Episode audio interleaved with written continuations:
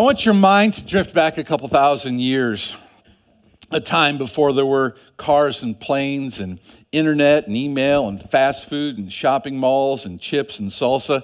Uh, a sad day, really. it was a couple thousand years ago, a time before this thing that we're in this morning, church, actually was happening. Jesus was just beginning his earthly ministry, and he'd selected a motley group of young men to join him in this new endeavor. And I don't think these young men had any idea of what they were getting into when they signed up uh, to follow Jesus. Um, uh, they just knew that he was unlike anyone they'd ever met before. He didn't talk like other people, he didn't teach like other people. I mean, his teaching methods were unconventional, uh, cutting edge, if you will, for that time. Uh, then he supported his claims and his teaching with, with miracles, and that was clearly an oddity they'd never seen before. And yet, they just loved to spend time with him. They found everything he said to be so fascinating. And so, as we begin this morning talking about what does it take to spark a movement of God, uh, we're going to look at one of Jesus' sermons. We're going to look at something that Jesus taught and see if we can learn some things from him uh, today to talk about this. Because, quite frankly, uh, what we're going to read today initiated the greatest movement of all time. So let's read it Matthew chapter 5. We'll begin reading in verse 1. Now, when Jesus saw the crowds, he went up on a mountainside and sat down. His disciples came to him, and he began to teach them, and he said, Blessed are the poor in spirit, for theirs is the kingdom of heaven. Blessed are those who mourn, for they will be comforted. Blessed are the meek, for they will inherit the earth. Blessed are those who hunger and thirst for righteousness, for they will be filled. Blessed are the merciful, for they will be shown mercy. Blessed are the pure in heart, for they will see God. Blessed are the peacemakers for they will be called children of God. Blessed are those who are persecuted because of righteousness, for theirs is the kingdom of heaven. Blessed are you when people insult you, persecute you, and falsely say all kinds of evil against you because of me. Rejoice and be glad, because great is your reward in heaven. For in the same way they persecuted the prophets who were before you. Let's pray.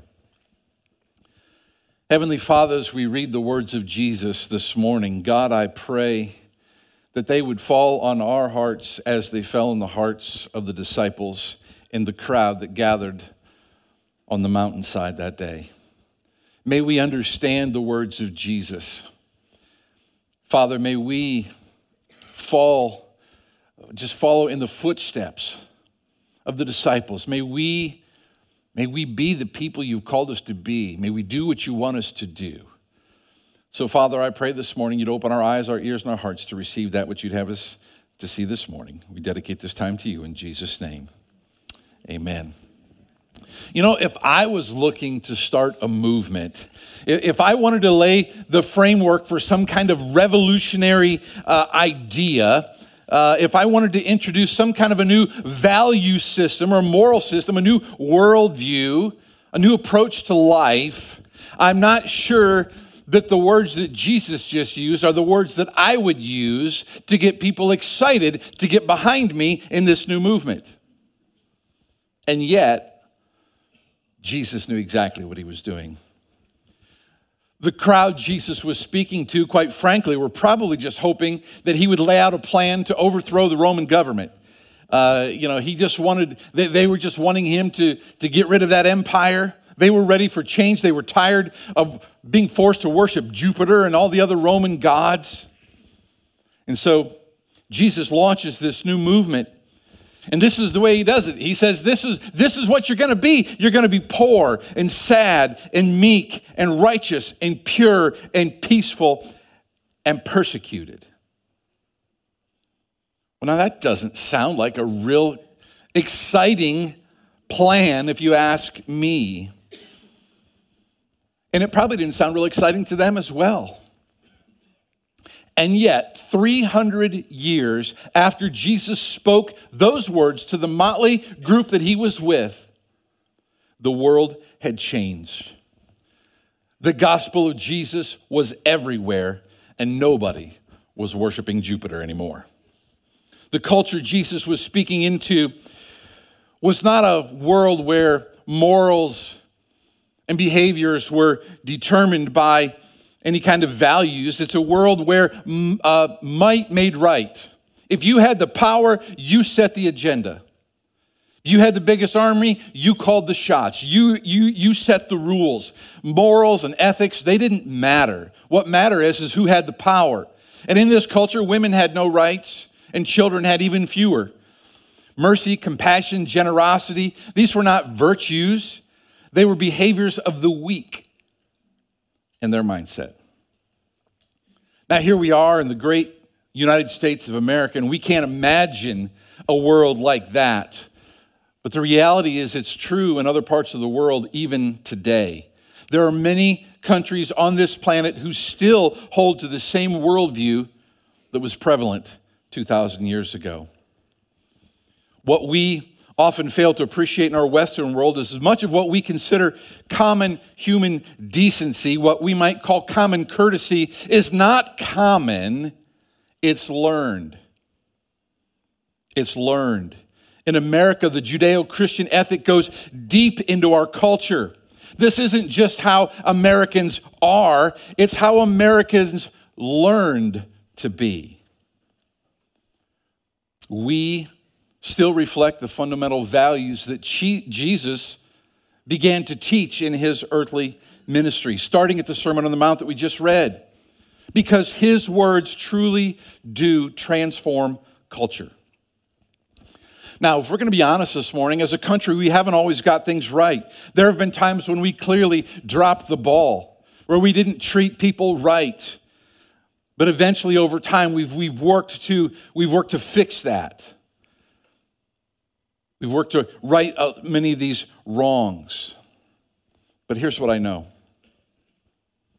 if we stop teaching these morals and values and behaviors that Jesus taught, if we fail to teach them to the next generation, you will be shocked at how quickly America reverts to being a pagan culture. You think, well, certainly it couldn't happen. This is the United States. Yes, it, it can happen. As a matter of fact, we're seeing it happen right before our very eyes. So when I say, and you've heard me say it dozens of times, that I want Venture Church to spark a movement of God in Southwest Florida, I'm not saying that we're going to do something new and unique that's never been done before. What I'm saying is, is we need to go back to the original script that Jesus taught on the Sermon on the Mount and make that our plan and do what Jesus told us and left us to do. And if that means we're poor and, and if we're, we're sad and meek and we're righteous and pure and peaceful and persecuted, then so be it. But you know what he said right after he said those things? Let's pick it up in verse 11, 13. He said this You are the salt of the earth. But if the salt loses its saltiness, how can it be made salty again? It is no longer good for anything except to be thrown out and trampled underfoot. Jesus said, We're the salt of the earth. Salt is a preservative.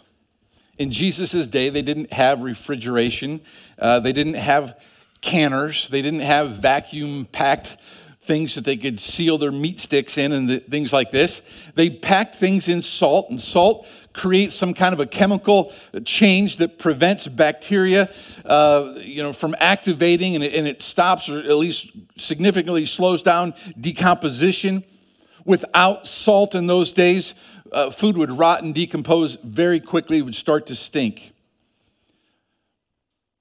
And, and Jesus' audience that day understood what Jesus was saying when he says, You're the salt of the earth. He's saying it's your job to preserve culture. It's your job to keep this place from rotting and stinking.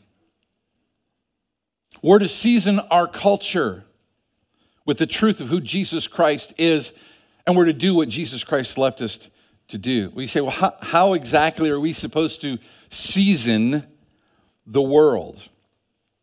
Well, Jesus I mean, it says in the Bible, with, with our speech. In Colossians chapter 4, verse 6, it says, Let your conversation be always full of grace. Look at this seasoned with salt, that you may know how to answer everyone.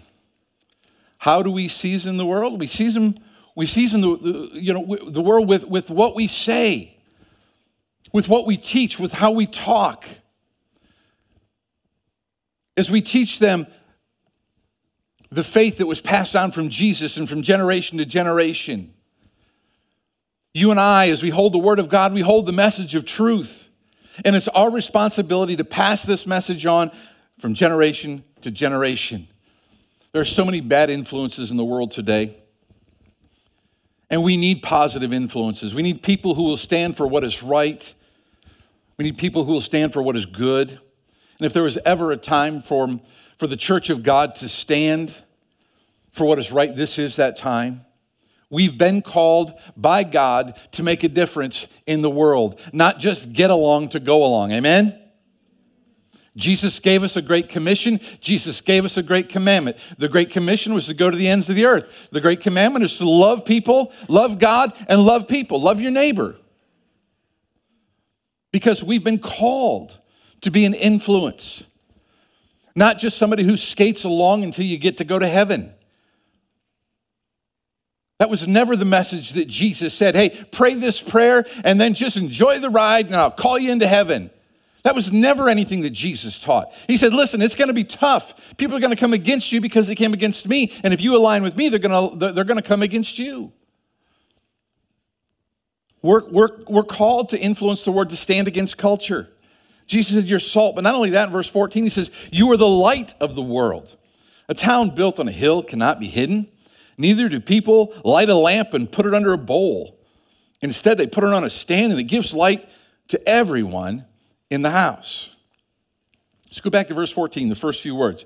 You are the light of the world. Well, think of this. He told them that you're the light of the world, but do you realize that the majority of people that he was speaking to that day never wandered more than 15 miles from where they were born? Their world was so small compared to our world. They didn't travel, they weren't getting on planes and trains and buses. They didn't know about North America, South America. They didn't know about Brazil. They, they didn't know about any of us any parts of the world like this. And yet Jesus said, You're going to be a light to, he didn't say you know, your region. He didn't say you're going to be a light to Jerusalem or Galatia or, or, or Nazareth. He didn't say you're going to be a light to that sphere. He said you're going to be a light to the world. Even though they only had seen a fraction of the world. And yet, because of them, here we are today, right? Because of them, they did light the world. Verse 16, in the same way, let your light shine before others that they may see your good deeds and glorify your Father in heaven.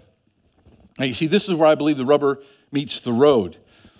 This is so powerful. Jesus saying, I want you to live your life in such a way that when people see your good deeds, they glorify the Father. Now, sometimes we mess that up. We get this idea when, when they see our good deeds, they say, What a good person you are. Boy, you're great. Pat me on the back, put me in the paper, tell everybody how wonderful I am. Just know you're missing the point. The point isn't you do good deeds so you get a pat on the back. You do good deeds so you show people you love them and they recognize the fact that God used you to help them. And that way He gets glorified and not us. We're not about glorifying the church, we're about glorifying God not about glorifying an individual. We want to do our deeds so that they see God at work in their lives. And when we show up, they, they marvel at our generosity. They marvel, like you're bringing us food. You mean, you know, I can't tell you the number of people when we would show up to their house to muck out their houses and and, and pull out the drywall and the carpet and the cabinets and the vanities and get down there and all this stuff. Oftentimes, the, the, the homeowner would pull me aside and say, Hey, uh, what's this going to cost? Like that, that's just it. We're doing this for God. God sent us to you. We're just here to be a blessing to you because God wants us to bless you. And it just blows people's minds. You see, what we want them to do is to connect the dots between we are being followers of Jesus Christ, doing what Jesus said to do, and therefore they should glorify God, not us. That's what we want them to do. We want to connect the dots between God is using us to, to, to be a blessing to them. We're just following the teachings of Jesus. And, uh, and, and as we follow Jesus, the works and the deeds that we do should be so extraordinary that, that people are just blown away. But there are people out there today that love God so much that they would do those kind of things. That was truly remarkable. That's what we want them to see. We want people to see that we are servants of God doing his work. We want him to get the glory because we're just we're just doing what Christians are supposed to do. You know, back in history it was in the first century, it was the Christians who would go down to the river and gather the abandoned babies and children who had been discarded because their parents didn't want them or couldn't take care of them. And they would just take them down to the river. It was the Christians who went down to the river and gathered the babies and children and took them home and raised them in their homes. When plagues broke out, the pagan priests were usually the more educated people in the, in the society. And when they would recognize that a plague, would, plague was breaking out, they would gather their stuff and they would be the first ones out of town because they knew that death was coming. But the Christians didn't run when the plagues hit. The Christians are the ones that stayed and nursed people through the plagues, even though many of them got sick and died. Many of them lost their families, but they were the ones who ministered in love. See, that's how you start a movement. You do what nobody else is going to do. You do what Jesus calls you to do. In the days following Christ's crucifixion and resurrection, they lived just a completely different lifestyle uh, than what we do. It was this Roman Greek community. And the Romans and the Greeks, they were so anti Christ followers, Christians, that the early Christians were, were tortured they were martyred, they were killed. But guess what? Within a few hundred years, they had turned the world upside down. Not because of their good preaching, not because of their good teaching, not because of good music, but because of powerful living. They took seriously the call to be the salt of the earth, to be light in their generation. You see, powerful living is the spark that ignites movements of God. Powerful living. Venture Church, the key to sparking a movement of God in Southwest Florida is when the people of Southwest Florida see our church being salt and light in the community.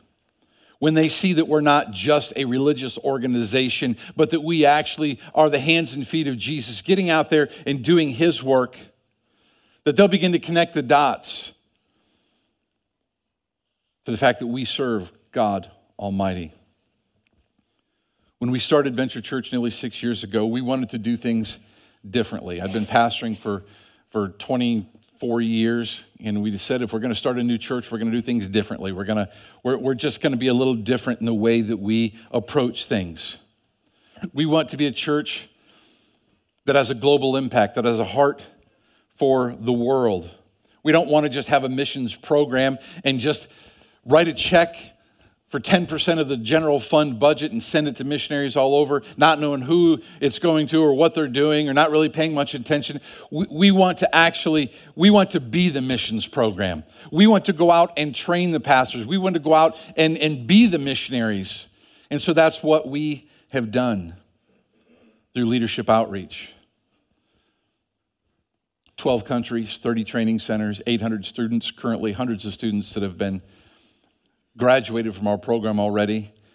I believe in the next 10 years, we'll be in 30 countries with 10,000 students yearly. It is growing exponentially, and it really is remarkable, and it's all done in house. It's, it's, it's what we do. When we started Venture, we didn't want to just be a church in the community. We wanted to be a church that gets involved in the community, that serves the community. And so you've seen that with the Venture Cares mobile market that we'll be rolling out here as soon as the trailer gets finished. And we're going to, even that, the food pantry, the way we're doing it is going to be completely different from anything else that's happening in Collier County. We didn't want to just have a youth and children's program. We wanted to be in the schools, in the, at the sports games, on the fields, on the sidelines, building relationships and changing lives. Aubrey, our youth director, spoke at a, at, at a, at a Fellowship of Christian Athletes event this week, and close to 15 students gave their life to Jesus Christ. Amen? is Aubrey in here? Yeah, Aubrey is in here. There she is. Yes. Uh, so exciting. I don't know what it's going to take to ignite a movement of God in our community. And I don't know if any of us in this room will actually be there when it happens, but we can pray for it. We can work towards it. We can do the work that Jesus left us to do in the power of the Holy Spirit. And just pray that God shows up and does some incredible things. So I want you to know we're not pursuing a movement, we're pursuing the master of the movement, and his name is Jesus. We're pursuing Jesus. We're, we're taking what Jesus taught us and we're trying to live it out to the best of our ability because I believe that just as what Jesus said 2,000 years ago sparked a movement then, that if we'll just do what Jesus says to do today, it can spark a movement today. I believe that. What did Jesus say to do? What does a movement look like? I mean, it, it looks like loving people. It looks like meeting needs and mending broken hearts and comforting the lonely and healing the sick and providing the basic needs to the poor. That's what it looks like because that's what it looked like in the days of Jesus. If we want to spark a movement of God, and all likely it's going to it's going to happen in a way that we least expect it. Because here's what I know you cannot manufacture a movement of God. We can't just do it because we did, you do A, B, C, and D, then this is guaranteed going to happen. That's not the way it works. When God chooses to show up in a powerful way, we hit, the, we hit our knees and we just marvel at Him. And it's my prayer that as we pray and seek God's face, as we commit to His teaching and serving other people, that one day His favor will rest upon us one day his glory will pass by us. One day his train will fill our temple. One day his overwhelming presence will drive us to our knees as it did in the Old Testament time. That we will just be in awe of God. After the resurrection, the disciples were blown away. Or after the crucifixion, the disciples were distraught. Uh, what's happening, where do we go from here? What's, you know, they didn't see it coming. They were, they were, they were blind to what was going on. And, uh, you know, they gathered together in a, in a room and they were probably talking about the, what had happened in the crowds and the crucifixion and Jesus and, and what are we going to do from here and, and what does this look like and how are we, you know, what's going to happen. And as they were there meeting and talking, Jesus walked in, right? Remember that? Jesus walked in and presented himself in his resurrected body, and they were elated. Do you know what? Thomas missed it. Right? Thomas wasn't there. Thomas didn't show up for church that day. Thomas decided to grab coffee and a cup, some donuts, and he decided to hang out with his family that day. Can you imagine how disappointed Thomas must have felt when he found out that Jesus showed up and he missed it. What's the moral of the story? It's simply this don't miss church because you never know if Jesus is going to show up, right? you just never know. I heard a preacher say one time, I just want to be on Main Street when Jesus comes into town, right? You know? We can't manufacture a movement, but Lord willing, we can set the we, we, can, we can work together to set the conditions so that if God chooses to show up in a powerful way, you know, we're there for that. And, and folks, that's really what I'm praying for and what I would love to see I would love to see a movement of God get sparked in Southwest Florida that's bigger than Venture Church, that's bigger than any one of us,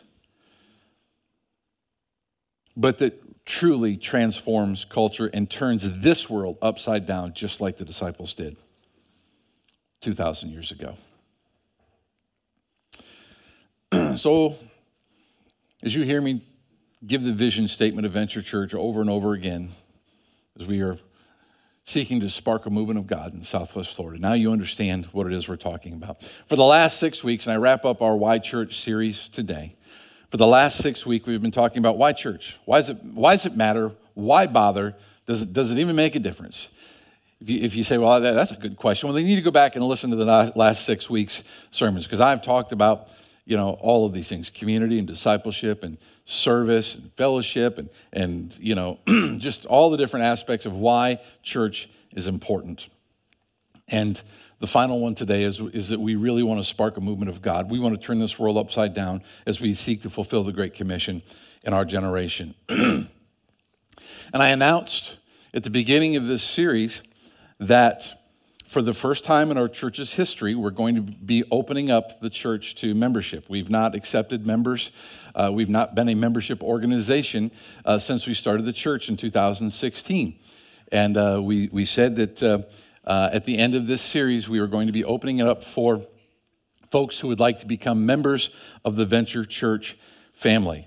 And uh, so I'm pleased to let you know this morning that as of right now, we are opening up uh, membership. If you would like to become a part of the Venture Church family, we would love to have you be a part of the family.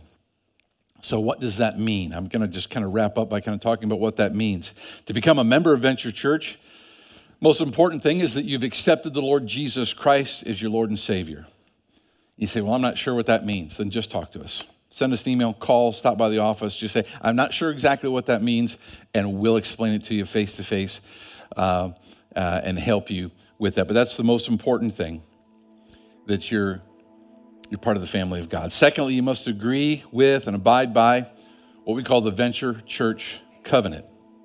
And so, since this is the first time you've probably heard those words, Venture Church Covenant, I'm going to go over it with you here as we as we wrap up, it's, it's, it's basically put together in nine statements. And here they are. Regarding salvation, it says, I am a Christian saved by grace through faith. I've repented of my sins, received God's forgiveness, and trust Jesus with my whole life. Statement two, regarding unity and fellowship, I've read and understand the Venture Church doctrinal statement and agree not to be divisive to its teachings I also understand the importance of submission to church leadership and will be diligent to preserve unity and peace. Third, regarding spiritual growth, I will seek to grow in my relationship with Jesus Christ through the regular practice of spiritual disciplines such as Bible reading, prayer, regular gathered worship attendance, community group participation, and fellowship with other Christ followers, serving through the venture community and sharing the gospel within the context of my influence. Fourth, regarding stewardship, I will strive to properly manage the resources God has entrusted to me, including all my time, treasure, and talents for the glory of God, and to regularly give to the work of the Lord sacrificially, generously, and cheerfully. Regarding missional vision, I commit myself to aid in fulfilling Venture Church's missional purpose to both serve and share the gospel, beginning with my neighbors and extending to the nations and unto the ends of the earth. Regarding service, I commit to using the spiritual gifts God has given me for the building up of the church, both at Venture Church Naples and universally. Regarding unity, I covenant to practice humility and sacrificial attitude of Christ by considering the needs of others, not gossiping, and speaking spiritual, seeking spiritual friendships. Eight, regarding church discipline, I covenant to follow the biblical procedure of church discipline and submit myself to discipline if the need should ever arise. And regarding scriptural authority, I covenant to submit to the authority of the scriptures as the final arbiter on all issues. So, if you agree with the Venture Church covenant and the doctrinal statement, what is the next step? Well, the next step is for you to let us know that you would like to be part of the Venture Church family. And the best way to do that is to simply go to our website. There's a new tab there this morning that says membership, went live today. Click the tab that says membership, and you just follow. It's right there. Step one, two, three, and four, laid out, clear as a bell. Uh, all of the doctrinal statement, the, the doctrinal statement, the, the covenant, uh, the bylaws, everything that you may want to read is all available uh, on the website, and you can see it there. You can read over it. You say, after you've read those things, I'd like to be part of the Venture Church family. Then you just click button number four, and, and it'll give a, a, a brief application. You'll fill that out. It will come to us. The pastoral team will meet, go through all of the applications, and then we'll notify you from there uh, as to the next step, which is just setting up a time to come and sign the, the, the Venture Church covenant. And, uh, you know, I really, I really do look forward as we open up this new chapter in, in our church's uh, life to begin accepting members. I hope that you'll join us. You say, well, what if I'm a church, what if I'm a member of a church up north? You can have dual membership. You can be a member while you're here, uh, and uh, also maintain your membership at, at a church up uh, north. If you say, well, you know, can I transfer membership? Yes, you can transfer membership. We'll be glad to notify your last church that you're transferring your membership uh, to Venture Church. Do I have to be a part of Venture Church to uh, be involved? Do I have to be a member to be involved? Well, not in everything at all, but there will be certain things that's, that's open to membership. If you have any questions, you can reach out to the, us on the pastoral staff. We'll be happy to meet with you. But I hope that through this series, you just caught the heartbeat of what we're, what we're wanting to do here at Venture Church as we, as we truly seek to just basically do what Jesus left us to do, but in this generation and in this geography. Southwest Florida is, is our place. This is where we're to, we're to shine. I like to say the light that shines the farthest shines the brightest at home. We want to be we want to be great missionaries all around the world, but we need to be the greatest missionary right here in Southwest Florida. Amen. Amen. Let's pray together. Heavenly Father, we recognize that This church is your church. It isn't my church. It isn't any group of people's church. It's your church. God, I'm privileged to be a part of it. God, I'm honored that you would use me and staff and anyone in this church to play any small part in what you're doing here. God, we believe that what we've begun here in Venture Church will outlive all of us in this room. That's my prayer in my heart, God, that this church would continue to be a beacon of light around the world, but especially here in Southwest Florida for generations to come. God, I pray that you would do significant things in us and through us for your glory. Help us as we seek to connect the dots to folks that they would be able to see that our good deeds are done because of you. And uh, Father, I pray that many people, thousands of people, will come to know Christ through our ministry. God, I pray that there's some that are considering joining our church today. God, I pray that you would just uh, give them peace at that decision, and uh, God uh, will just give you the glory for all that you do. Father, we love you, we praise you, and we worship you today. It's in Jesus' name we pray. And all God's people said, Amen. Let's all stand as we sing our final song.